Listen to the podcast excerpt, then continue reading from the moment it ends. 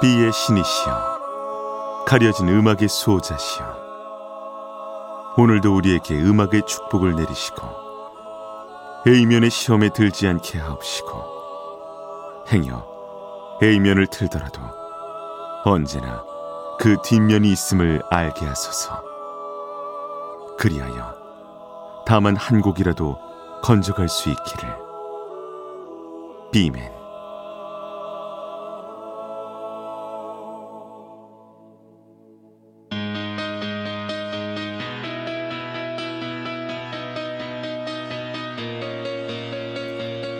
배순탁의 비사이드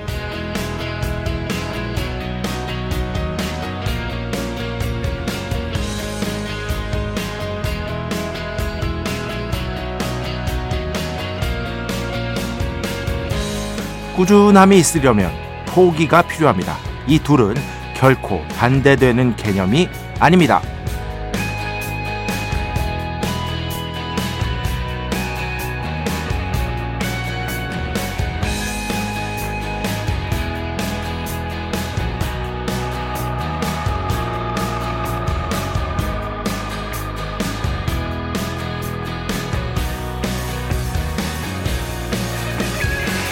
예를 한번 들어보죠.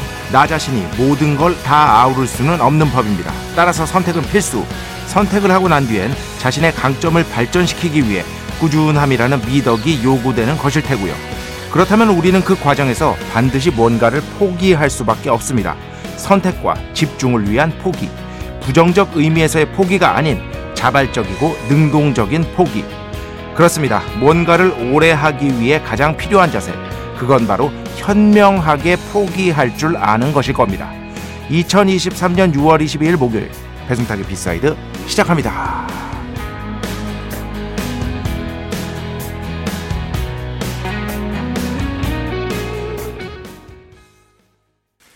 네, 몬도 그로소 피처링 사카모토 류이치 류이치 사카모토 목소리는요 어, 미츠시마 히카리 히카리 미츠시마였습니다.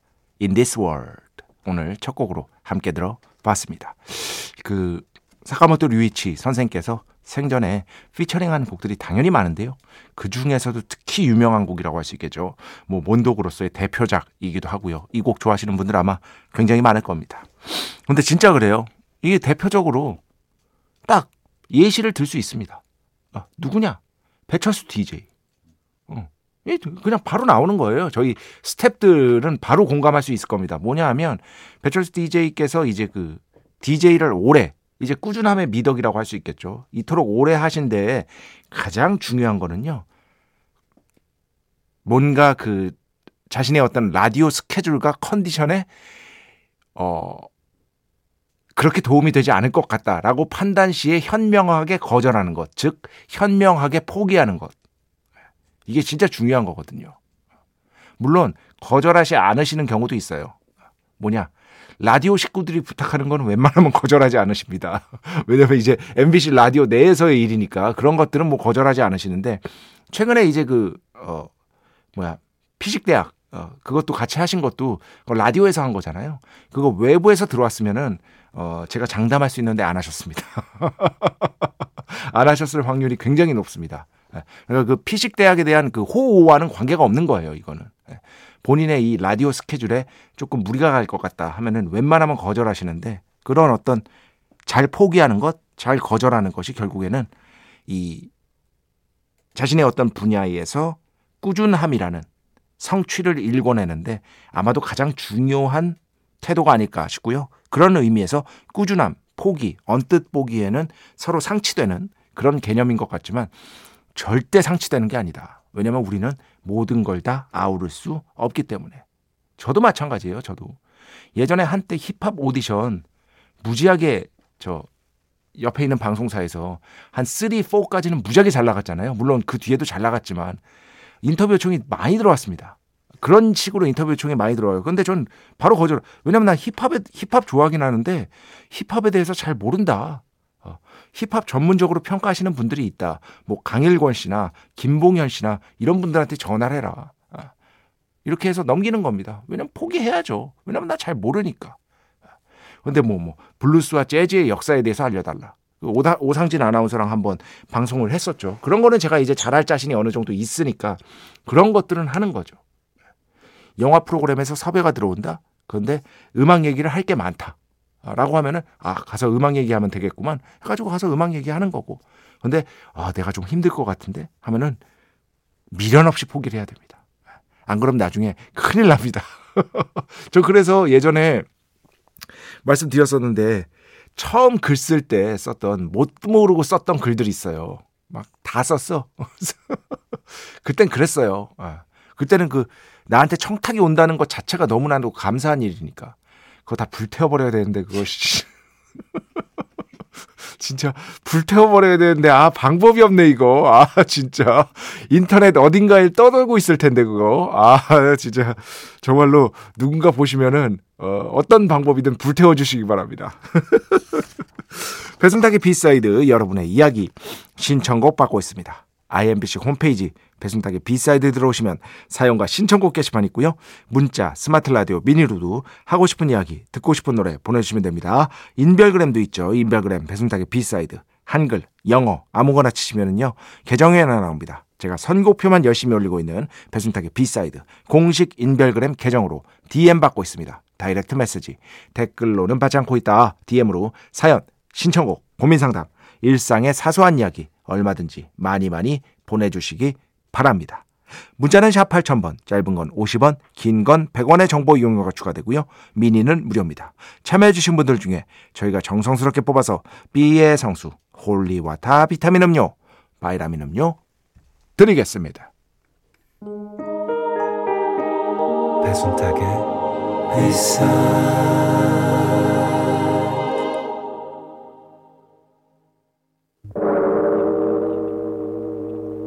이 소리는 B의 신께서 강림하시는 소리입니다.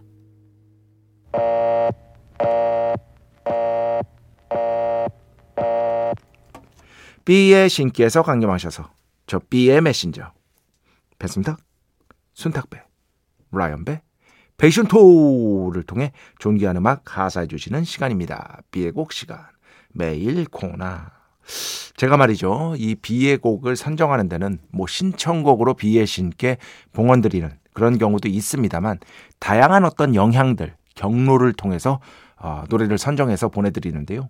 이거는 얼마 전에 저 그 제가 또 사랑하는 우리 후배 이대화 군, 예, 이대화 군과 오랜만에 통화를 했습니다. 뭘로 했냐?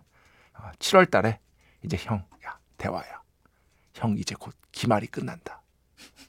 final paper 끝난다. 이경준, 이대화 모여. 형이 또 쏜다. 이걸로 오랜만에 또 통화를 했거든요. 음, 언제 이제 본 지 오래됐기 때문에 한번 보자 뭐 이런 얘기를 했었는데, 음, 그러면서 이제 이대화 아, 군을 통해서 제가 알게 된 아, 뮤지션입니다. 정말 음악 감각적으로 잘하고요. 베리코이버니라고 굳이 성별을 따지자면 여성 싱어송라이터입니다. 홍대 쪽에서 지금 현재 주목받고 있는 뮤지션 중에 한 명이다. 이렇게 생각하시면 돼요. 예전에 다른 곡 이미 틀어드린 적이 있어요. 그때 이대화 씨를 통해서 알게 됐는데 얼마 전에 통화하면서 다시 한번 떠오른 거예요. 아, 베리 코이번이 또 다른 좋은 곡이 있으니까 한번 들려드려 보자 하면서 가져온 곡이라고 생각하시면 됩니다. 참고로 저희 이제 그 제가 오늘 목소리가 약간 잠겼잖아요. 약간 잠겼는데 제 느낌은 조금 이제 떨림이 조금 가라앉은 느낌이 있는데 뭐 목소리가 원래 좋은 건 아니지만 어쨌든 어 바로 어제 예, 어제 저희 김철영 PD 저 페이션토 배승탁 그리고 우리 아, 박소영 작가 그리고 게스트 한명 어, 항상 그 힘없는 김세윤 이렇게 해서 넷이서 예, 간단하게 한 잔 했습니다. 그런데 어, 당연히 1차 누가 싹겠습니까 내가 쏜 것이다. 제가 1차 쏜 곳이다. 김세윤은 제가 뭐 먹여 살려야죠. 뭐 어떡하겠어요. 자, 베리 코이버니의 음악 듣겠습니다. 모자라. 축복의 시간. holy water를 그대에게. 축복의 시간. holy water를 그대에게 축복 내려드리는 그러한 시간입니다. 어, 최수환 씨. 거의 뵌 적이 없는 성함인 것 같은데. 최수환 씨. 저 올 비 받았어요. 크크크. 이렇게 해주셨습니다. 이거 뭐, 그냥 그, 이전 시간 이제 푸른밤 시간에 아, 배순탁의 B side 이제 광고가 나가잖아요. 어, 그거 광고도 제가 웃겨가지고 그냥 그렇게 하자고 했는데 김나영 PD가 그냥 허락을 해줘서 그렇게 한 거예요. 나는 허락 안 해줄 줄 알았거든. 아니, 사실 배순탁의 B side의 모든 컨셉이 나는 김나영 PD가 허락을 안 해줄 줄 알았거든. 근데 다 허락해 주는 거야. 그래서 이 모양이 된 거예요, 여러분. 언제나 남 탓. 언제나 남 탓. 내 탓이 아니다. 여튼 그것도 예, 재밌게 들으신 분들이 있더라고요. 예. 교수님 왜 A를 주셨어요? 저는 B가 맞고 싶어요. 네, 최소한 씨, 저 올비 받았어요. 설마 이건 농담으로 하신 거겠죠? 네, 감사합니다. 음, 873 하나번. 얼음 제작소 알바생입니다. 이제 출근해서 라디오 켜고 제빙기 돌렸어요. 와, 이 밤에, 그죠? 출근을 하시는 거네요. 내일 출고량이 많아 걱정이네요. 내년에 복학하려면 열심히 벌어야 합니다. 세련미와 세련미는 음악이 세련될 수 있으니까 여기까지는 그렇다 쳐. 퇴폐미 터지는 최고의 방송 감사합니다. 예. 음악이 퇴폐적이라는 거죠. 퇴폐적인 음악 가끔씩 나가니까 뭐, 뭐, 스웨이드라든지, 그죠? 어, 나가니까 음악이 그렇다는 거죠. 예, 충분히 이해합니다. 그나저나, 어, 이 밤에 내년에 복학하려면 열심히 벌어야 해요. 저랑 이제 대학원 같이 다니는 친구 중에서도 그 계속해서 아르바이트를 하는 친구가 있습니다, 실제로. 방학 때도 계속해서 아르바이트를 하고. 그래가지고 그걸로 벌어가지고 이제 대학원은 아무래도 대학교보다 대학교도 요즘 비싼데 대학원은 더 비싸니까 그런 식으로 해서 열심히 사는 친구들이 있습니다. 꼭 아, 열심히 일하셔가지고요. 학교 잘 복학하시고 공부도 잘 하시고 하시기 바랍니다. 8731번 다시 한번 감사드립니다. 어디서 이거? 여기 있다. 윤다은 씨. 보고 계시려나요? 오늘 기분이 별로였는데 덕분에 기분 좋게 하루 마무리합니다. 네.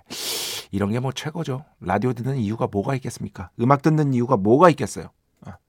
그잖아요. 기분 좋게 마무리하는 그런 어떤 마지막에 마법을 약간 부린다고 해야 되나? 아, 그런 점 때문에 라디오 듣는 거죠. 뭐. 음. 최은영 씨. 내일은 회식이 있는 날입니다. 얼굴에 팩 올리고 행복한 미소 띄웁니다. 중식 코스로 호텔 갑니다. 비맨 하셨는데 중식은 중식의 장점이다 단점이 있어. 뭐냐면 중식은 확실히 저는 코스보다는 단품으로 시켜 먹는 걸 좋아하거든요. 저는 그러면은 단품으로 중식을 시켜 먹으려면 인원수가 좀 돼야 돼. 어, 최소 내가 봤을 때 4명이야. 어, 어, 4명 이상이 제일 3명도 나쁘진 않은데 좀 부족해. 많이 못 시켜. 어, 단품으로 여러 개를 나눠 먹고 싶다면 그러니까 나는 코스는 별로다. 아, 단품으로 여러 개를 나눠 먹고 싶다면 인원수가 좀 돼야 되는 게 조금 아쉬워. 언제나 중식은. 아니면은 맨날 짜장면에 탕수육이야. 무한 루프야, 무한 루프. 그 점이 항상 아쉽습니다. 그런데 뭐 만약에 인원수가 적다 그러면은 코스를 시킬 수밖에 없는 거죠. 그러면서 또 먹으면 또 맛있어요.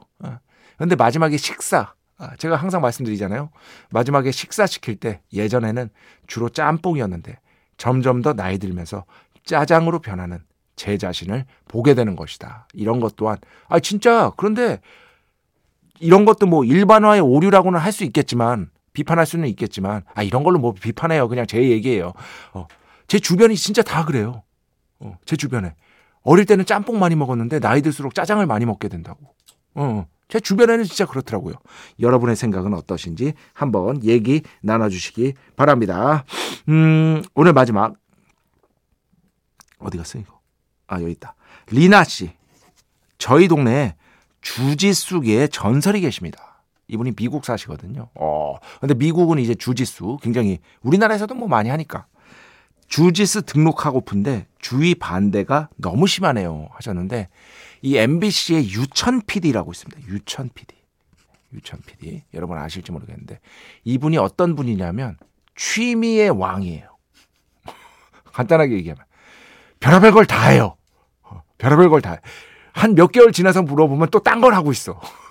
장난 아니야, 진짜 여러분. 근데 이분이 주짓수도 배우셨어요. 그래서 저보러 주짓수를 항상 해보라고. 또 취미 권유의 왕이에요. 근데 이분 얘기에 의하면 주짓수 진짜 힘들대요. 진짜. 토할 뻔한 적도 있대요. 그리고 주짓수 처음 배우면 계속 눌려 있대요. 상대방에 의해서 눌려 있는데 너무 열이 받는데 왜냐면 못 빠져나오니까 초보자가 그걸 어떻게 빠져나와요. 그런데 그 과정에서 체력 소모가 어마무시하답니다. 그래서 운동은 엄청나게 된다고 하더라고요. 이 주짓수가. 그런 점에서 진짜 제대로 운동하고 싶다 하면은 주짓수 제가 들은 바로는 나쁘지 않다고 할 수 있을 것이다. 이 얘기를 왜 하는지 모르겠지만 어쨌든 그렇습니다. 자, 음악 두곡 듣겠습니다. 나윤선 Cloud Nine. Cloud Nine은요 최고의 행복이라는 뜻입니다. 아, 이곡 먼저 듣고요. 그 뒤에는요 0794번 신청곡입니다. 서태지 내 맘이야. 그 중에서도 라이브 버전으로 신청해 주셨어요. 이 곡 이렇게 두 곡 듣겠습니다.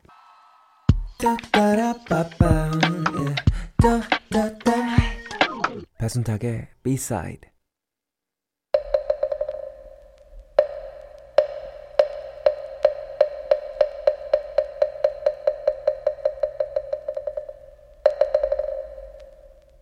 공부하면 더 재밌어.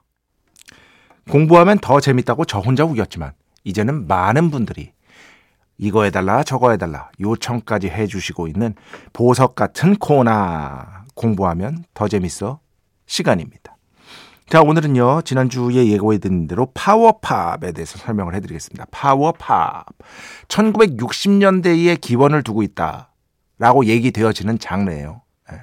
그 중에서도 이 우리 음악은 파워팝이다. 라고 처음 얘기한 사람이 누구냐? 바로 The Who라는 밴드의 기타리스트 피트 타운샌드가 The Who의 특히 초기 음악들을 설명하면서 일종의 우리 음악은 파워팝 같은 거라고 할 수 있죠. 이렇게 말한 게 파워팝의 기원이 됩니다. 그러니까 1960년대에 뿌리를 두고 있다고 볼 수가 있겠죠. The Who가 1960년대 British Invasion 이때 당시에 어, 밴드 중에 하나였으니까요. British Invasion 기억하시죠? 영국 밴드들의 미국 침공. 선봉에는 비틀스가 있었고 The Kinks, The Rolling Stones, The Who 같은 이런 밴드들이 미국 차트에서 좋은 성적을 거두면서 British Invasion이다. 영국의 침공이다. 뭐 이런 어 어떻게 보면 수식이 붙었던 역사적인 현상 중의 하나라고 볼 수 있겠습니다. 그래서 이 파워팝은요, 피트 타운샌드가 그런 말을 했죠. 영국 뮤지션이 그런 말을 했지만 미국에서 그런 어떤 The Who의 영향, power pop의 영향을 받아서 생긴 어, 장르와 밴드를 의미해요. 어, 확실히 미국 쪽 뮤지션들이 압도적으로 많습니다. 밴드들이. 물론 영국도 있긴 있어요. 예를 들어서 Teenage Fanclub 같은 스코틀랜드 밴드도 파워팝으로 분류가 되죠. 이 파워팝은 간단해요. 자, 파워잖아. 파워. 락이란 얘기예요. 그냥 기본적으로. 근데 power pop이잖아. 팝이잖아. 멜로디가 좋단 얘기예요. 굉장히 애매모호한 단어입니다, 사실. 굉장히 애매모호한 단어인데 굳이 구체적으로 그 어떤 음악적인 형태, 음악적인 요소들을 말씀드린다면 일단 멜로디의 hook이 좋습니다. 걸리는 게 있어요. 분명히 있습니다. 그리고 보컬 하모니를 강조해요. 멜로디가 좋은 가운데 하모니를 강조한 사운드예요. 그래서 뭐 예를 들어서 비치 보이스도 파워팝을 파워팝의 어떻게 보면 선조 중에 하나다. 비틀즈도 power pop의 선조 중에 하나다. 이런 얘기가 나오는 게 이 두 가지 때문입니다. 이 power pop의 1960년대 오리지널이라고 평가받은 밴드가 The Who, 비틀스, 비치 보이스, The Byrds, 턴턴턴 같은 곡들 보컬 하모니가 굉장히 강조됐잖아요. 여기에 아주 분위기는 대부분이 활기찬 게 많습니다. 활기찬 분위기들. 물론 우울한 것도 있지만 대부분이 그렇다는 얘기입니다. 그리고 가사는 10대 시절의 어떤 동경 아니면은 뭐 10대 시절만 느낄 수 있는 절망 그래가지고요 10대 시절의 어떤 감정들을 표현한 가사들이 많아요.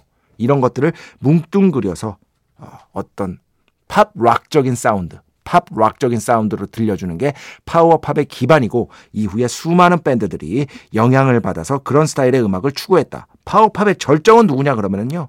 power pop의 절정하면 1970년대 후반에 약간 펑크, 뉴웨이브 시절에 예, 그쪽 사운드에도 영향받은 파워팝 밴드들이 많았는데 Cheap Trick power pop입니다. 들려드렸죠.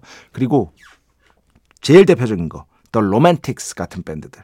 그리고 더 내게 마이 샤로나가 마이 샤로나가 파워팝의 절정으로 평가받는 곡입니다. My Sharona 둥둥 땅땅 둥 둥둥땅 둥땅 둥둥땅 이게 파워팝의 첫 번째 최고 절정이 바로 이 The Knack의 My Sharona 이 곡이었다라고 정리를 하시면 될 것 같습니다.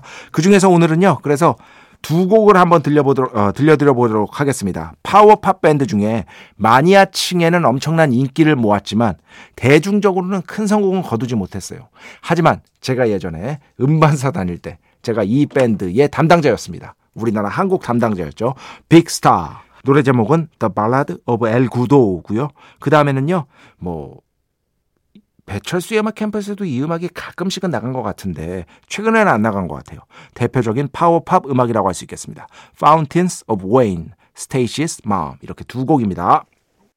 네, Stacy's Mom, Fountains of Wayne 뭔가 락적이면서도 아 파워팝의 가장 중요한 특징은 그거예요. 긴 곡 절대 없습니다. 왜냐하면 뭐랄까 그런 느낌 생각하시면 돼요. 팝 락인데 진짜 우리는 핵심만 들려준다. 핵심만 들려준다. 군더더기 없다. 이런 것들 또한 파워팝의 전형적인 특성이라고 할 수 있겠습니다. 물론 The Knack의 My Sharona 같은 경우는 조금 길다고 할 수 있겠지만 거의 대부분의 곡들이 3분의 구조를 갖고 있습니다. power pop이라는 것은 굉장히 간결한 구조를 또한 그 특징으로 하고 있다. 이것 또한 알아두시면 좋을 것 같습니다. 자, 음악 두 곡 듣겠습니다. 먼저 The 1975의 음악 오랜만에 가, 어, 들어볼 텐데요. When We Are Together 듣고요. 그 뒤에는요. 엘비스 프레슬리의 음악으로 가져왔습니다. Let It Be Me. 네, 총 두 곡이었습니다. 엘비스 프레슬리 버전 진짜 멋지죠? Let It Be Me 들었고요. 그 전에는요. The 1975, When We Are Together 이렇게 두 곡이었습니다. 자, 오늘 마지막 곡입니다. 이거 신청하신 분이 있었는데 제가 지금 안 가져왔어요. 이거 찾아가지고 반드시 말씀드리겠습니다. Iron Maiden, 알렉산더, The Great 이 곡 들으면서 오늘 수사 마칩니다. 오늘도 내일도 비의 축복이 당신과 함께하기를. 뱀뱀